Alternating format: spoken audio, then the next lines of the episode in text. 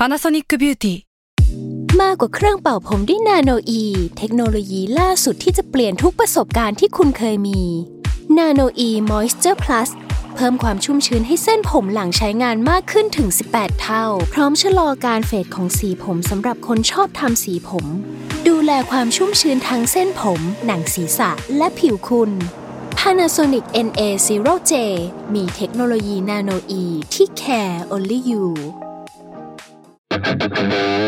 s a l m o n PODCAST มัน สด อร่อย ก่อนจะเข้าสู่รายการนะคะ บอกไว้นิดนึงว่ารายการของเราเนี่ยดูดวงตามลัคนาราศีนะคะสำหรับใครที่อยากทราบว่าลัคนาราศีคืออะไร สามารถไปฟังได้ที่ EP 1 เลยเนาะส่วนเว็บที่ใช้คำนวณลัคนาราศีนะคะ ก็คือ w w w m y h o l a c o m นะคะ เข้าไปได้เลยค่ะสตาราศี ที่พึ่งทางใจของผู้ประสบภัยจากดวงดาว สวัสดีค่ะ ยินดีต้อนรับเข้าสู่รายการสตาร์ราศี ที่พึ่งทางใจของผู้ประสบภัยจากดวงดาวค่ะ สัปดาห์นี้นะคะอยู่กับพิมฟ้าเหมือนเดิม และ EP นี้เป็น EP ที่ 26 แล้วนะคะ ก็จะเป็นดวงของวันที่ 12 เมษายนถึง 18 เมษายนสำหรับสัปดาห์นี้เนี่ยมีดาวย้ายทั้งหมด 2 ดวงนะคะ ดาวอาทิตย์แล้วก็ดาวอังคารนะคะ ซึ่ง 2 ดวงนี้เนี่ยย้ายวันเดียวกันเลย โดยดาวอาทิตย์เนี่ยจะย้ายเข้าสู่ราศีเมษตั้งแต่วันที่ 14 เมษายนจนถึง 14 พฤษภาคมนะคะ ส่วนดาวอังคารเนี่ยดาวที่แบบหลาย ๆ คนเจอกับรักสามเศร้า เจอคนโกงเอ่ยเจอเรื่องไม่ดีเอ่ยปวดหัว ตอนนี้เขาก็จะย้ายออกจากราศีพฤษภเข้าสู่ราศีมิถุนแล้ว ตั้งแต่วันที่ 14 เมษายน จนถึงวันที่ 1 กรกฎาคมนะคะสำหรับดาวอาทิตย์ที่ย้ายในสัปดาห์นี้เนี่ยพอเขาเข้าสู่ราศีเมษก็จะบอกว่ามันเปลี่ยนสู่หน้าร้อนของประเทศไทยแล้วเนาะตามดวงเมือง จริงๆเนี่ยเดือนนี้เป็นเดือนของวันเกิดประเทศเราด้วยนะคะ แต่ว่าจะเป็นของสัปดาห์หน้าก็คือวันที่ 21 เมษายนนะคะ ก็จะมาร้องเพลง Happy Birthday ให้ประเทศกัน ซึ่งความสำคัญของวันเกิดของประเทศเนี่ยก็คือดาวกาลกินีแต่ละปีมันจะไม่เหมือนกัน แล้วก็มันก็จะเปลี่ยนแปลงไปทุกหลังวันเกิด อย่างปีที่ผ่านมาเนี่ยดาวอังคารซึ่งเป็นดาวประจำตัวของประเทศเนี่ยเป็นกาลากินีเนาะก็จะทำให้ประเทศเกิดกับความวุ่นวายอะไรเยอะแยะไปหมดเลยนะคะ แต่ปีนี้ปีถัดไปเนี่ยดาวพุธเนี่ยเป็นเรื่องของคนรุ่นใหม่เอ่ยนักศึกษาที่เพิ่งจบใหม่เอ่ยอะไรที่เกี่ยวกับการสื่อสารนะคะ หนังสือวงการนักเขียนนะคะ ข่าวการคมนาคมเนาะมันก็จะมีปัญหาขึ้นมา ซึ่งที่ผ่านมาเนี่ยมันก็มีปัญหามาบ้าง แล้วก็มีปัญหามามากแล้วแหละ อย่างปีถัดไปเนี่ยก็อาจจะเป็นเรื่องราวหลัก ๆ เดี๋ยวเราค่อยไปคุยกันสัปดาห์หน้าในเรื่องนี้นะคะ ก่อนที่เราจะเข้าสู่ราศีแรกนะคะ ย้ำกันอีกนิดนึงว่าคำว่าราศีของแม่หมอเนี่ยหมายถึงลัคนาราศีเนาะเวลาอ่านดวงอ่านตามลัคนาราศีนะคะ ไม่เหมือนกับราศีนะใครอยากทราบว่าลัคนาราศีคืออะไรเนี่ยก็ให้ไปฟังใน EP แรกกัน แล้วเราก็มาเริ่มกันเลยค่ะ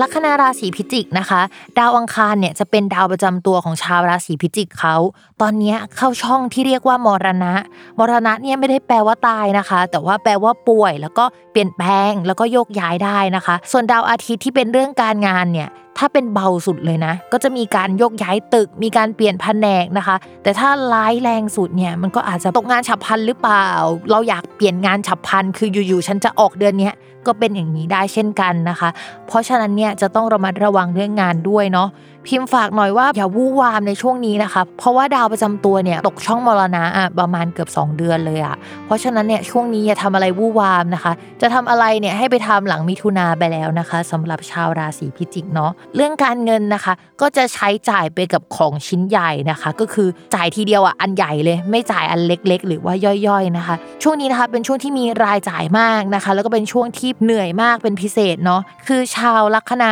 ราศีพิจิกเนี่ยมีดาวพฤหัสเป็นการเงินเข้าที่ช่องเกี่ยวกับญาติ ก็อาจจะมีการใช้จ่ายเกี่ยวกับญาติผู้ใหญ่หรือเปล่า เอาไปตกแต่งเกี่ยวกับสถานที่หรือเปล่า หรือว่าอาจจะได้รับเงินจากญาติมาก็ได้นะแปลแบบนั้นก็ได้ แต่ทีนี้เนี่ยพอยหลักๆ ก็คือดาวพุธค่ะ ดาวพุธเป็นดาวการเงินอีกดวงหนึ่งของชาวราศีพิจิกนะ และก็ช่วงเนี้ยดาวพุธเขาตกช่องที่เรียกว่าอรินี่ฟังนะข้อแรกดาวที่เกี่ยวกับการงานเนี่ยตกช่องอรินะคะ ข้อที่สองนะคะดาวพุธที่เกี่ยวกับการเงินเนี่ยตกช่องอริเหมือนกัน